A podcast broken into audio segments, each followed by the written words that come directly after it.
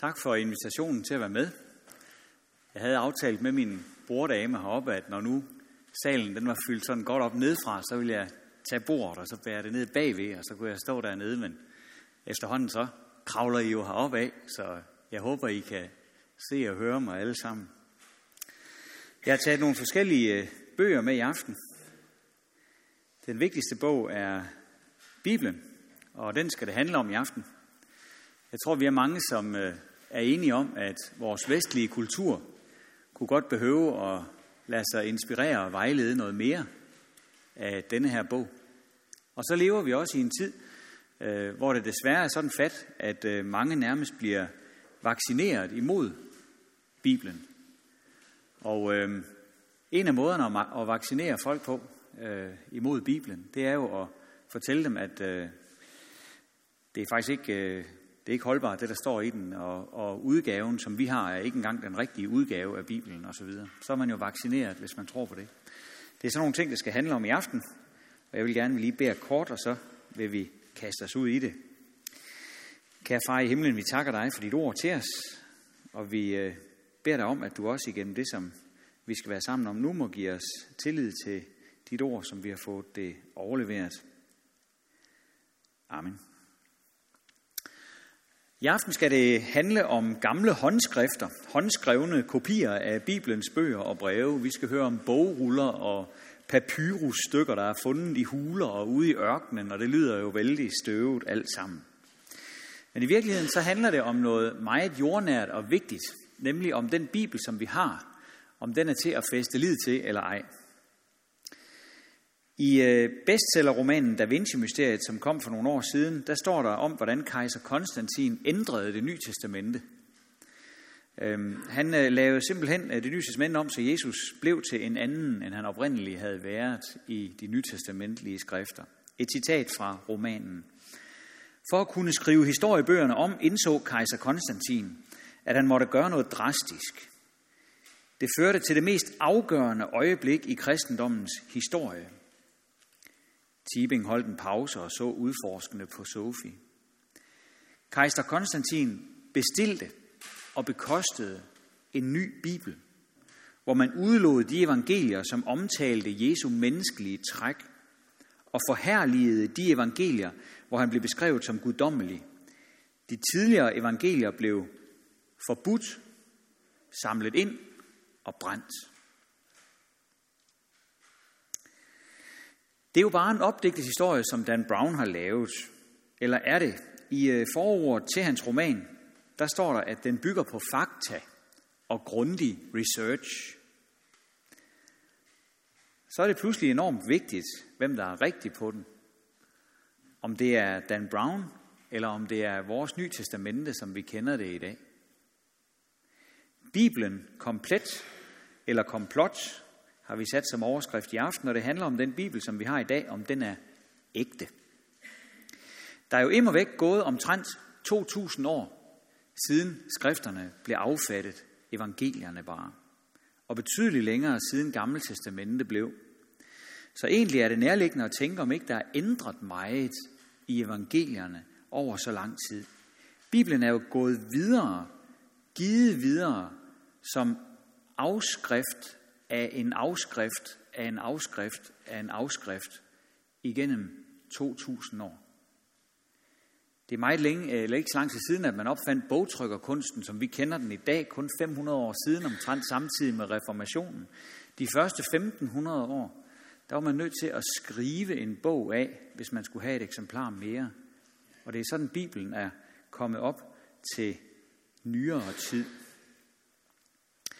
Og er det overhovedet den oprindelige samling af evangelier, vi har? Det siger Dan Brown jo nej til. Hvis nogen af dem er blevet censureret bort, som egentlig skulle have været med, så er vi jo ikke ret godt kørende med den Bibel, som vi har i dag, egentlig. Men det er nogle af de ting, som vi skal se på i aften. Vi skal begynde med at tage på en lille tidsrejse. Vi skal tilbage til 1840'erne, hvor en berømt teolog og arkeolog, tysker er han, han hedder von Tischendorf, han er på ekspedition på Sinai-halvøen i det nordlige Ægypten. Tischendorf han er specialist i det nye testamente, Og han er meget optaget af at finde den mest oprindelige tekst til det nye testamente. Han skriver til sin forlovede derhjemme, parentes, hun måtte vente i syv år på at blive gift med ham, fordi han var ude på sine bibelekspeditioner. Jeg står over for en hellig opgave, kampen for at genfinde den mest oprindelige tekst til Ny Testamente. Og den her hellige opgave, som han opfattede det som, førte ham blandt andet til det elgamle kristne kloster ved foden af Sinai bjerg. Jeg tror måske nogle af jer, der har været ved det kloster, hvis I har været på en Israels tur med en afstikker til Ægypten, så er man ofte forbi Sinai bjerg og ser det her gamle, gamle kloster. Et elgammelt munkefællesskab, der går helt tilbage til 527 efter Kristi fødsel, så det er et af de meget gamle klostre. Her er von Tischendorf som en anden Indiana Jones på jagt efter gamle manuskripter, altså gamle håndskrevne udgaver af Bibelens bøger. Et manuskript betyder noget, som er skrevet i hånden. Og det var Bibelen jo altså indtil for 500 år siden. Tischendorf leder i Ægypten, fordi klimaet er så tørt dernede, så det er et godt sted at lede efter gamle skrifter. Gamle dokumenter kan holde meget længere i de omgivelser, end de kan mange andre steder i verden. Og et 1300 år gammelt kloster er et godt sted at lede. For på klostrene har man store, gamle, mystiske biblioteker, som går endnu længere tilbage i tiden end klostret selv. På klostret har der jo boet folk, som har kunnet læse, længe før det blev almindeligt i den brede befolkning at kunne det. Og de har samlet bøger, eller rettere bogruller, som det jo var i de første lange tider. heriblandt ting, som er betydeligt ældre end biblioteket. Det var godt, at von Tischendorf kom til stedet netop den dag. For det var i sidste øjeblik. Han fandt ikke det, som han ledte efter i biblioteket, men derimod i en spand, hvor munkene havde smidt nogle gamle dokumenter, som de havde tænkt sig at fyre op med i kakkelovnen. Op af brændespanden trak von Tischendorf 43 fine, gamle ark med græske bogstaver på. Og det var el gamle kopier med tekster fra Gamle Testamente. Munkene fortæller, at de allerede har brændt to kurve med de gamle skrifter. De er så dejligt tørre at fyre op med, fortæller de. Dem, som var tilbage, og som han reddede ud af brændespanden, de ligger nu på universitetet i Leipzig og er vigtige kilder til Jeremias bog, Esters bog og andre centrale skrifter i det gamle testamente. Det var noget af en fangst, sådan pludselig at finde. Nu kunne han se, hvordan de her bøger i Gamle Testamente havde set ud i meget gamle dage. Og han opdagede snart, at der var godt nok ikke meget forskel der. Nogle år senere kom han tilbage, fandt ikke rigtig noget i klostret. Munkene er meget hemmelighedsfulde. De vil ikke rigtig rykke ud med noget. Lige indtil han viser en af dem en bibel på græsk, som han har fået trygt. Så er der en af de andre, som siger, at han har også en bibel på græsk. Og så tager han Tischendorf med op i sit lille hummer, sin lille klostercelle. Inde i klædeskabet deroppe, der ligger der en stor pakke. Noget er pakket ind i et rødt klæde, og munken tager det stolt frem og viser det for von Tischendorf. Det er en bog med 199 håndskrevne ark, meget, meget velbevaret, og den bliver senere kendt som Sinai-håndskriftet, en af de vigtigste kilder til Ny Testamente. Det er nemlig en komplet udgave af det Nye Testamente, skrevet år 350 cirka. Så ved vi, hvordan Ny Testamente så ud år 350, når vi har sådan et komplet NT fra en klostercelle nede i det knastørre Ægypten. Det er noget af et fund. Altså kun 300 år efter, at de første øjenvidner fra Ny Testamente er døde, er det her Ny Testamente skrevet ned, denne her kopi af Ny Testamente lavet. Det er ikke en bogrulle. Det kunne det godt have været fra den tid, men det er en bog med sider. Man mener, at man har brugt bogformatet allerede dengang til denne her fine bog, fordi det var lettere at transportere med en bog, og det er det jo langt lettere end at transportere med en en tyk og uhåndterlig rulle. Det er nemmere at blade frem og tilbage i en bog. Øhm, og så kunne den jo også indeholde meget mere end en bogrulle. Materialet til det her Sinai håndskrift, som den flotte bog kom til at hedde, består altså af 199 blade. Og den regnes for et af de smukkeste bøger, der nogensinde er lavet. Den er nu udstillet på British Museum, og hvis I går ind på British Museums hjemmeside, så kan man simpelthen få lov at komme ind og se øh, Sinai håndskriftet. Der er billeder af hver enkelt side af den, og man kan se, hvor utrolig smuk den er. Hvordan kunne så noget forsvinde i et kloster? Det er jo svært at sige, men af en eller anden grund er den gået ud af brug. Den er gået fra hånd til hånd over mange år. Rigtig mange år. 1500 år. Og så er den så havnet i en munks klædeskab i det der kloster dernede, hvor den bliver fundet i 1840'erne.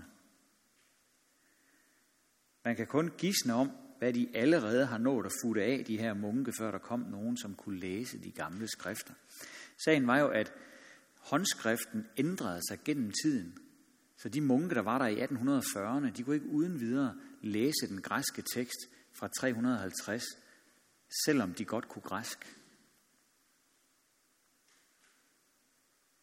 I dag er dokumentet et vigtigt stykke dokumentation for, at bibelteksten, som vi har i dag, er ægte. For når man sammenligner vores bibel i dag med den elgamle tekst fra 350, så er det bitte, bitte små forskelle, man kan finde. Alle forskellene er beskrevet ned i enkeltheder. Det er tilgængeligt for alle. Der er ikke noget hemmelighedskrammeri omkring det. Og de er helt minimale. Når der er en lille bitte afvielse i denne her 1600 år gamle bibeltekst, så er den som regel så lille, at det overhovedet ingen indflydelse har for tekstens mening. Der er for eksempel tale om forskellige måder, man kan stave det samme ord på. Det var jo før, der kom en egentlig retskrivning. Vi kender det også på dansk. Vi skal bare et par hundrede år tilbage.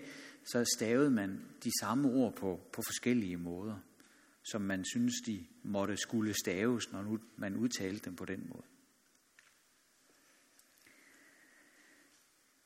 Alligevel var der meget streng opsyn med, hvad de her skrivere de skrev, når de kopierede Bibelen ud i flere eksemplarer. Vi har en anden gammel bibeludgave liggende nede i Vatikanet, nede i Vatikanstaten i Rom. Den er fra 325, den hedder Codex Vaticanus, det betyder Vatikan håndskriftet. I den der er der en fejl. Fordi i Hebræerbrevet kapitel 1, vers 3, hvor der står, at Kristus bærer alt med sit mægtige ord.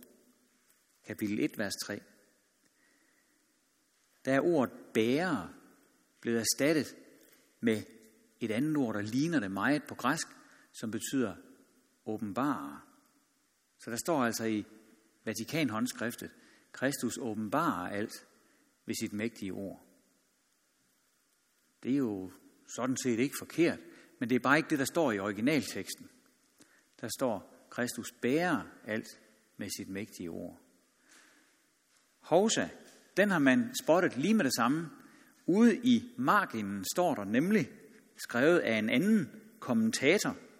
Du ulærte og onde skriver, lad det gamle stå, og lad være med at forandre det. Korrekturlæsning år 325. Værsgo. Det slap han ikke afsted med. Og der var sådan set ikke noget forkert i det, han havde skrevet. Men det var bare ikke det, der skulle stå. Og munkene kunne jo teksten udenad. Du ulærte og onde skriver.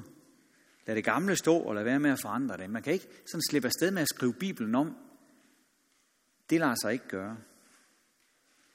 Der er også fundet mange andre håndskrevne kopier af bibeltekster rundt omkring i verden. De mærkeligste steder. Kopier, som er elgamle og som peger på det samme. Der har været streng justits med afskrivningen.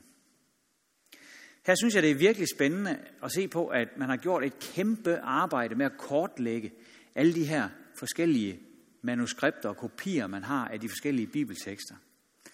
Man har sat sig ned, og det har været et livsværk for mange mennesker. Forskere har brugt et helt liv, hundreder af forskere, på at blade alle de her små lapper af håndskrifter, og en halv side her, og ti sider her, og et helt nyt testamente der, fra gamle, gamle dage igen. Og så har man kortlagt, hvor mange udgaver er der af det her vers i Bibelen. Så har man sat sig ned, og så har man lavet en studieudgave, som man for eksempel får lov at få, når man læser teologi. Jeg vil gerne vise jer min hebraiske bibel. Min hebraiske bibel, den kunne man jo fristes til at åbne her, men så åbner man den bagfra, det går ikke. Vi skal jo om og læse den fra den rigtige, fra den rigtige ende jo. Vi læser den anden vej på hebraisk. Så første Mosebog er herom. Der har vi teksten, som står heroppe. Og så har vi noget hernede. Og det er ligesom de her noter, som vi har i vores egen bibel. Så er der også noter til hver enkelt vers i den hebraiske bibel. Men det her, det er noter, der beskriver, hvilke varianter der er i hvert enkelt vers. Vi har det hebraiske heroppe, og så har vi beskrivelsen af, hvilke udgaver der findes. I vers 18 er der en præposition, som er lidt anderledes i et bestemt håndskrift, som man har fundet et eller andet skørt sted. Og sådan noget har man siddet og brugt en masse, masse tid på, fordi man vil simpelthen have kortlagt det materiale, som ligger til grund for den bibel, som vi har. I ser selve bibelteksten herop. Det er første Mosebog, det kan man jo sagtens se. Og så hernede, hernede under, ikke også, der står en hel masse flueklatter. Og det er simpelthen en slags kodesprog, der beskriver alle de varianter af teksten, som man har. Hvad er der interessant ved det? Jamen, der er det interessante ved det, at når man går et givet kapitel igennem i sin bibel, og ser på, hvor mange udgaver af det har vi, så vil der være forskelle fra manuskript til manuskript. Men de forskelle vil som regel bestå i, at man kan stave et ord på forskellige måder. Og så er det sådan, at hvis der er en udgave af et bibelvers, hvor vi har øh, en helt anden betydning af et vers, altså hvor der er et vers, der betyder noget helt andet end det, som vi altid har lært,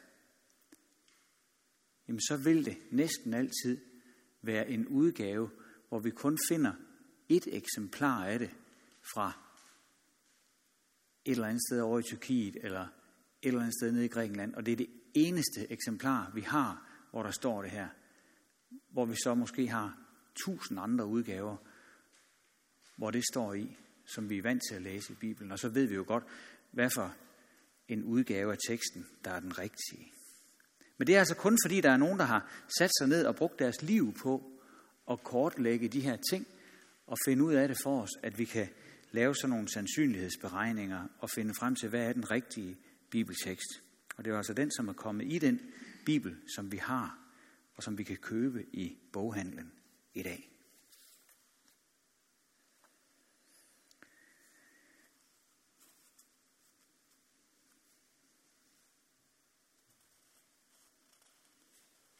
Ja. Når vi spørger om, om vi kan regne med de tekster, der er i vores bibel, øh, så har det jo en hel masse med det her at gøre, fordi det er jo på den måde, vi kan undersøge, om bibelteksterne er ægte, og om vi kan have tillid til dem. Det er sådan, øh, når man forsker i Bibelens ægthed, om den er historisk, den her Bibel, eller om det er noget, der sådan er, er kommet til senere hen, at så er man nødt til at arbejde med den, ligesom man gør med alt andet historisk materiale.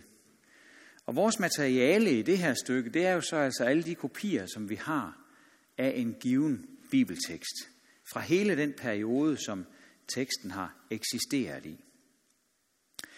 Når man inden for almindelig historieforskning skal se på, om man har fat i en tekst med det ægte, originale budskab, så ser man på to ting. Man ser på antallet af gode kopier, som man har, og så ser man på, hvor lang afstand i tid der er imellem de ældste kopier, og så det, der bliver beskrevet. For det er selvfølgelig, der er selvfølgelig mere argument i at have fat i en tidlig udgave af et bibelord, end at få fat i en fra 1860. Ikke også? Så jo tidligere de udgaver, vi har, er, jo bedre. Lad os prøve at se på to andre eksempler fra historien, som ikke har noget med kristendommen og Bibelen at gøre. Der er jo forsket i en person som Julius Caesar, for eksempel den første romerske kejser. Alle er enige om, at han har levet, og alle er nogenlunde enige om, hvad han har udrettet livet igen. Julius Caesar han døde 44 før Kristus, og han udgav en bog om sit liv og sine krige. Originalen den er væk for længst, men der er overleveret 10 håndskrevne kopier. Den ældste vi har, altså den der er tættest på begivenhederne, den er skrevet år 900. Hvis Cæsar døde år 44 før, så er det 960 cirka. 960 år efter originalen. Så den kilde, vi har her, som kommer tættest på Julius Caesar, den er altså skrevet 960 år efter begivenhederne. Der har man skrevet den kopi af, som vi har fundet. Alligevel regnes det for at være en troværdig kilde til Cæsars liv, og det er ikke sådan, at folk går og spørger, kan vide, hvem Cæsar i virkeligheden var, for det ved vi godt. Det har vi fra den kilde. Så er der filosofen Platon, som nogen nok har været til eksamen i her i sommer. Øh, han levede og skrev 300 år tidligere. Af hans bøger har vi kun syv kopier, og den ældste, altså den, der er tættest på ham selv, den, der er skrevet tidligst, den kopi, der er skrevet af tidligst efter hans død, er fra år 800 efter Kristi fødsel. Så her er der 1200 år imellem Platon og så den ældste kopi af bogen, som beskriver hans liv. Men i begge tilfælde, både Cæsar og Platon, der regner historikerne med, at de håndskrifter, vi har, er rimeligt bevismateriale. Nu kommer vi så til det nye testamente. Der har vi noget mere at holde os til.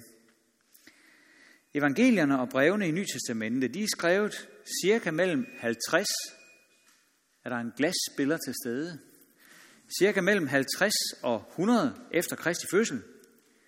Og vi har dele af en kopi af et evangelium, der kun er 70 år yngre. Altså hvor afstanden mellem originalen af evangeliet og kopien kun er 70 år. Og vi har hele evangelier og breve, der kun er 250 år yngre. Så det er et meget lille tidsspand, meget lille afstand. Og hvis det lyder flot, så skal det tilføjes, at vi har ikke 8 eller 10 kopier. Vi har 13.000 håndskrevne kopier og læner os op af, når det handler om Ny Testamentets ægthed. Og det er lavt sat, for man er i gang med at undersøge og katalogisere bjerge af kopier, som man har fundet og gravet frem. Og det er fra flere ark i rap og så til små lapper, hvor man kan se, at det her er en stump af Johannes evangeliet kapitel 3. Så mange kopier har vi ikke af Gamle Testamente. Men her ved vi til gengæld noget spændende om den måde, som man kopierede gammeltestamentlige tekster på. Det var jo jøderne, der gjorde det de første mange år.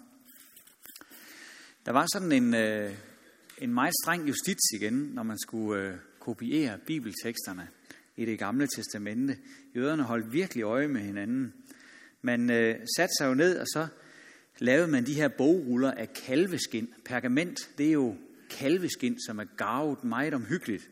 Og det er ikke en kalv, der har øh, ar eller sår eller sådan noget. Det er det fineste af det fine skind, som man bruger. Og skal man lave en bogrulle med de fem mosebøger, så er den 30 meter lang.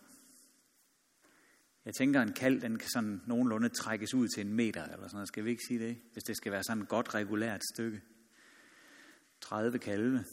Det er bare for at have noget papir at skrive på til de fem mosebøger. Meget kostbart skulle behandles med alle mulige kemikalier og passes og plejes og syes sammen alle de der skin. Hvis nu en skriver lavede en fejl, så ved vi fra de historiske kilder, at så var der ikke noget, der hed viskelæder, eller vi maler det over og skriver igen. Eller... Nej, så, øh, så pillede man syningen op og tog hele skinnet ud. For man kunne ikke have sådan noget, der var rettet i og gnedet i. Så hele skinnet i den her 30 meter lange kalverække skulle pilles ud. Det var, når man havde skrevet en fejl, som, som den, vi omtalte før fra Hebræerbrevet. Hvis nu skriveren var kommet til at stave Guds navn forkert,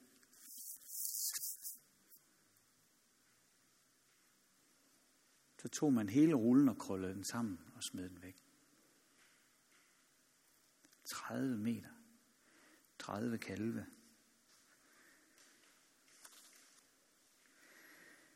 Hele rullen. Også selvom det var lige før, man var færdig med den sidste af de fem mosebøger. ud. Det hele. Så noget kunne man ikke uh, have.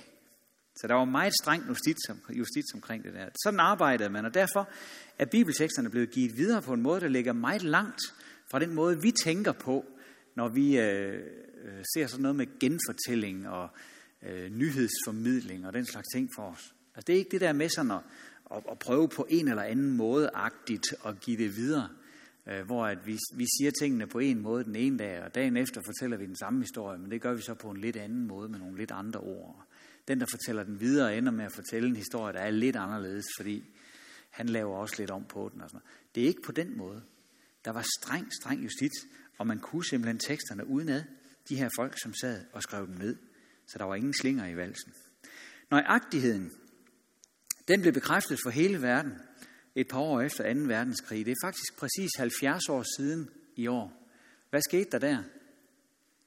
Nede ved det døde hav for 70 år siden. Qumran. Qumran. Og Qumran er et sted dernede, og hvad var det, man fandt i Qumran? Ja, det er rigtigt. Der var en lille dreng, som øh, var sendt ud, ligesom alle de andre små drenge, for at passe geder.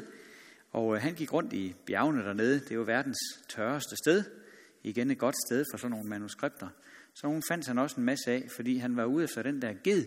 Og den ville jo rende ind i øh, en hule, hvor der var skygge. Det ville vi andre også gøre, hvis vi skulle rende rundt på verdens tørreste sted. Så gederne de smuttede ind øh, og gemte sig, og så for at få gederne ud, så kaster lille Mohammed, som han hedder, øh, sten ind i, øh, i hulerne for at se, om hans ged er derinde.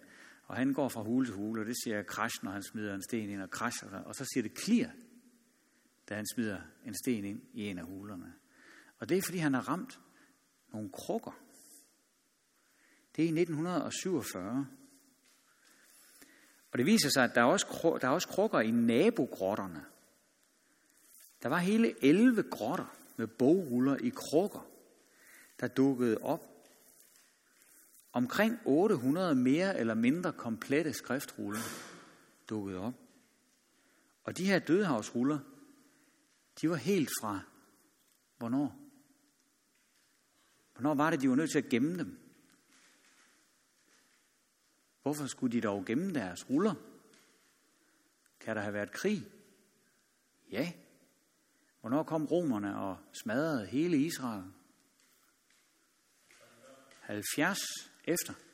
Jesus taler om det, at Jerusalem skal jævnes med jorden, og det sker 70, vi taler om år 70, der gemmer et jødisk samfund, som minder om sådan en slags kloster og samfund, men altså de jøder, de gemmer deres bibliotek øh, i de her øh, 11 skriftruller, eller 11 øh, grotter. 800 mere eller mindre komplette skriftruller.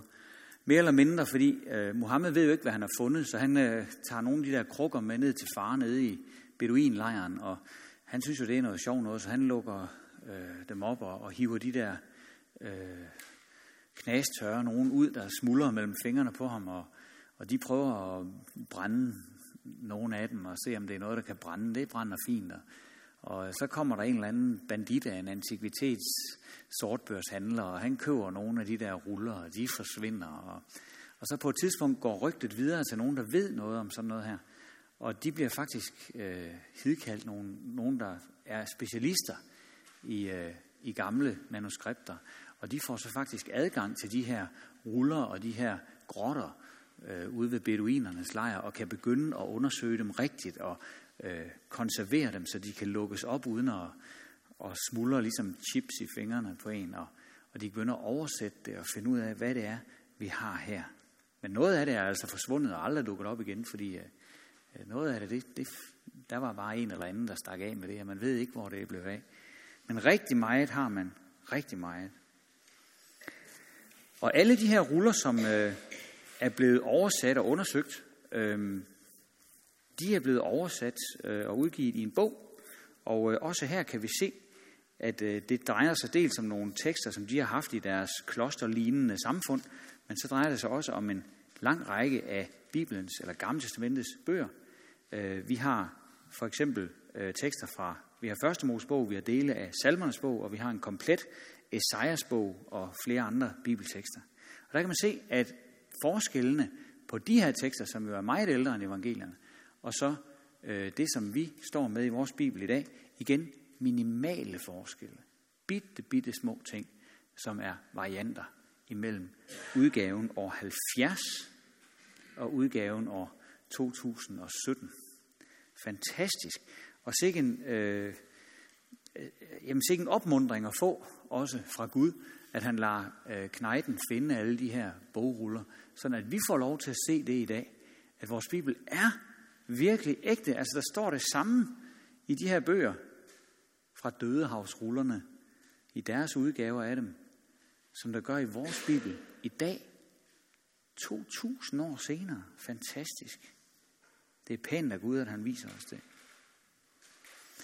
Godt, men det er sådan til, til det emne, der hedder manuskripter, og der kunne siges meget mere om det. Hvis man er interesseret i sådan noget, så er der en af mine kammerater fra, jeg læste i Norge, han hedder Hans Johan Sargrysten, og han har skrevet sådan en, en ja, spændingsbog, kan man godt kalde den, men det er altså en bog med en hel masse oplysning i, og det er sådan en, en faktabog, øh, som hedder Det Store Puslespil. Den er skrevet på norsk, men det er jo ikke så svært at læse. Og den handler om alle de her manuskripter, som ligger til grund for Bibelen, og jagten på dem. Og der er også nogle saftige historier om, hvordan man har fået fat i de her mange forskellige manuskripter. Det næste spørgsmål er jo så, om de skrifter, som kom med i Bibelen, og som er videregivet til os, og som er videregivet i en troværdig og ægte original form, om det nu også er de rigtige skrifter. Det er det næste spørgsmål. Fordi Dan Brown skrev jo noget om, at der var ligesom nogle skrifter, der bare sådan var forsvundet, og så var der kommet nogle andre ind og sådan noget. Øhm, er det det rigtige budskab, som kom med i evangelierne, da de blev skrevet ned første gang? Et af de argumenter, som man har ført frem imod det, stammer fra Ægypten. Øhm, her blev der fundet nogle andre bogruller. Det var i 45. Der var en krukke, der blev fundet et sted, der hedder Nakamadi, tæt ved Luxor, som også er sådan et øh, turiststed. Der blev der fundet 13 bogruller med 52 tekster i alt. Og der var blandt andet en rulle, der hed Thomas Evangeliet. Jeg ved ikke, om I har hørt om det. Thomas Evangeliet. Dan Brown han skriver i Da Vinci-mysteriet, at kejser Konstantin fjernede Thomas evangeliet fra Bibelen, og at det oprindeligt havde været med i det nye testamente. Det gjorde kejser Konstantin, fordi han ikke brød sig om, at Jesus var så menneskelig i Thomas evangeliet.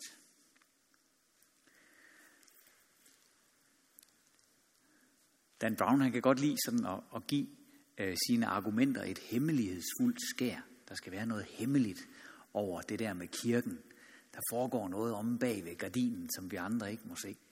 Thomas evangeliet, det er oversat, og man kan gå ned på, på jeres bibliotek og, og låne det og tage det med hjem og læse det. Og hvis man gør det, så kan man se, det passer altså ikke det her. Det passer ikke, det han skriver, at Thomas, han er mere menneskelig, eller at Jesus er mere menneskelig i Thomas evangeliet, end han er i Nytestamentet, som vi kender. Det passer slet ikke. Det er faktisk stik modsat. I Thomas evangeliet, der er Jesus en verdensfjern type. Han er sådan en, der nærmest svæver en centimeter over jorden. En slags guru. Thomas evangeliet er et gnostisk skrift. Gnosticismen den er ved at røre på sig igen i vor tid. Der er så meget hedenskab, der vender tilbage. Og gnosticismen, de havde det sådan, at der var nogle ting, som man forsagede. De gjorde det på en anden måde, end øh, man tænker i dag i den moderne tankegang. Dengang forsagede man øh, sex. Det kan man jo ikke just sige, at samfundet gør i dag. Men i dag siger man, at, at sex er, er noget, der sådan, ja, på en eller anden måde kan være lige meget. Altså, det betyder ikke så meget, så, så pyt med det. det, det kan vi, der kan vi bare gøre, hvad vi vil. De gamle gnostikere, de sagde, at sex var, var noget værre noget uha. Det skulle man øh, helt lade være med.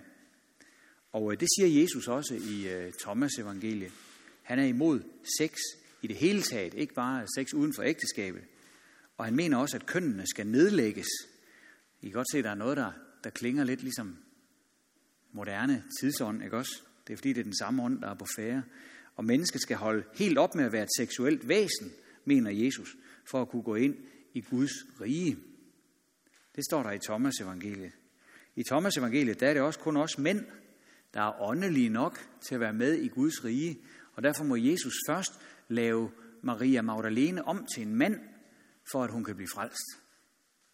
Tak for kaffe. Ja. Altså den eneste grund til, at øh, Dan Brown han kan skrive, som han gør i sin roman, at Jesus er mere sådan menneskelig og varm og alt det der i Thomas evangeliet, end han er i Nye Testamente, det er, at mennesker ikke kender Thomas evangeliet. Altså, der er ingen, der ved, næsten ingen, der ved, hvad der står i Thomas evangeliet. Og derfor kan man påstå sådan noget i en roman, og så siger den halve verden, der kan I bare se, det er løgn det hele. Der er en, som har arbejdet meget grundigt med Thomas evangeliet, Elaine Pagels, amerikansk forsker. Hun siger, når hun skal karakterisere det her skrift, mens vi i det nye testamente finder en hel Jesus med syn for både ånd og handling, med begge ben på jorden, og en, som ser os ind i øjnene, så har, Jesus, så har Thomas Jesus kun fokus på det åndelige. På mange måder fester han blikket ovenover vores hoveder. Vi møder ingen mennesker af kød og blod, og heller ikke et indtrængende budskab om næstekærlighed og tilgivelse. Vi får ikke noget glimt af tilgivelse, eller af de fattige, de syge og udstødte, af tollerne og sønderne, som Jesus omgav sig med.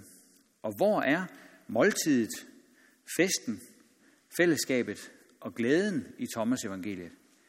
Eller børnene og møderne, for ikke at nævne Guds gaver i vinen og brødet. Her er ingen vandringer eller blomster. Der er ikke noget om slidet for det daglige brød, eller nogen tillid til, at Gud er nær midt i en rå og brutal verden. Hvor finder vi en guddom, som ikke er fjern og ophøjet, men villig til at tage del i vores kår? Ja, det gør vi altså ikke i Thomas evangeliet. Og derfor har Thomas evangeliet heller ikke rigtig noget med menneskers hverdagsliv at gøre, som vi har set. Det er ikke noget kristent evangelium, og det har aldrig været med i det nye testamente. Hvordan var det nu, man gjorde, når man skulle finde ud af, hvordan de her bøger og breve skulle øh, sorteres? Hvilke der skulle med i det nye testamente, og hvilke der ikke skulle? Ja, de første kristne havde jo deres baggrund i gudstjenesterne i synagogen og i templet. Her blev der læst fra de hellige skrifter. Og jøderne på Jesu tid, øh, de læste og diskuterede en stor mængde bøger på græsk og hebraisk. Men ud af den her store mængde af bøger, der var det kun en lille gruppe, der blev kaldt for hellige skrifter. Der var to betingelser for, at jøder ville kalde et skrift for hellig skrift. Den første betingelse var, at de skulle være fuldstændig overbevist om, at Gud i deres tid, i deres samtid, havde udført frelseshandlinger. Nye frelseshandlinger. Og det næste var, at der skulle være styr på, hvem forfatteren var. Sådan var det med Gamle Testamente, og man fulgte det samme princip, når det galt Ny Testamente, selvom det selvfølgelig var de kristne, der samlede Ny Testamente og ikke jøderne. Her snævrede man desuden kravene ind, så forfatterne skulle være en af de 12 apostle, eller den 13. apostel, Paulus, eller en betroet medarbejder hos en af apostlene. Lukas han var medarbejder hos Paulus, og Markus var hos Peter. Ny Testamente blev ikke til sådan lige med det samme. Sådan på et øjeblik, så bum, så havde vi Ny Testamente. Sådan var det ikke. Alle menighederne havde ikke hele Ny Testamente på én gang. Vi kan læse om i Ny Testamente, at der var menigheder, der kun havde nogle Paulusbreve og Lukas evangeliet. Det er et kig ind i den første kristne tid. Eller der var nogle øh, menigheder, der kun havde Johannes evangeliet og Johannes brevene. Men efterhånden så finder man i fællesskab frem til alle de skrifter, der lever op til kravene. Så kan man lave den nytestamentlige kanon. Og det er jo bog- og brevsamlingen, som man kan regne med, fordi kanon betyder jo sådan en mursnor. Det var ikke en snor, de brugte dengang. De brugte sådan et, et langt lige rør, sådan et, der vokser nede ved floden, og så knækker man det af, så kan man trække det ud, og så har man sådan en lang en, og den kan man mure sin mur efter, fordi den kan man spænde ud i hver ende, og så er den helt lige. Det er en kanon. Det hedder den på græsk, sådan en. Og det nye testamentlige kanon, det er de bøger og breve, som vi kan regne med, som vi kan gå ud fra. Og sådan fastlagde man kanon. Det, der er spændende at lægge mærke til, det her det skete cirka år 150 efter Kristi fødsel. det er, at der blev ikke frasorteret en hel masse. Faktisk så gik processen ud på det modsatte, nemlig at man samlede tekster sammen. Hvor man kun havde haft måske Johannes evangeliet og Johannes brevene, så fandt man noget i en anden menighed, som holdt vand, og så fik man det føjet til. Så det var ikke sådan, at man stod med et, et stort, en stor, stor samling af skrifter, og så sagde man, det vil vi ikke have, det vil vi ikke have. Man stod med et par stykker, og så fik man efterhånden stykket hele det store, dejlige Nye Testamente sammen. På den måde fik vi en stor tekstsamling, der bestod af evangelierne og stof fra Peter og Paulus og Paulus breve. Det er jo de ældste skrifter i Nye Testamente, Paulus breve, Jakobs brev og Judas brev. I dag er der mange konspirationsteorier om alt muligt, og der er også konspirationsteorier omkring, hvordan Bibelen blev til. Den, som Dan Brown lancerer, er jo en af dem. Også på det her område, hvor man forestiller sig, at en kejser eller en pave, sådan som vi hørte det, havde stillet sig op og sagt, nu samler I Ny Testamente ud fra mine retningslinjer. Men det, som er vigtigt at huske på her, det er, at sådan en figur fandtes slet ikke på det tidspunkt. Der var ikke en kejser eller en pave år 150, der kunne sige, nu laver I Ny Testamente sådan, som jeg vil. Han fandtes ikke. De der store, dyre embeder med privatchauffører, hvad der kom ellers senere, gyldne kåber og høje lønninger, de var ikke opfundet år 150. Der var nogle fattige biskopper, der med livet som indsats tog sig af hver deres lille flok af kristne. Der var ikke nogen, der kunne stille sig op og sige, nu bestemmer jeg, hvordan det nye testamente skal stykkes sammen. Sådan en figur eksisterede ikke. Så det vi ser, det er altså, at vi får et nyt testamente sat sammen efter en uhørt demokratisk proces. Det er jo den mest demokratiske proces i tiden. Man kendte slet ikke til noget lignende dengang. Godt, vi skal til at slutte af. Øhm, og når vi skal konkludere, så må vi sige, at da Nye Testamente blev dannet, så blev det i virkeligheden udvidet, og menighederne fik adgang til mange flere tekster, end de havde haft i forvejen. Når man afgrænsede de hellige skrifter, så forbød man ikke de andre skrifter. Det har hele tiden været fuldt lovligt at læse også de skrifter, der hedder apokryferne, som er nogle skrifter, der står meget godt i, som Luther siger, gode at lære mig i dag, men hvor man ved, at forfatternavnet er falsk.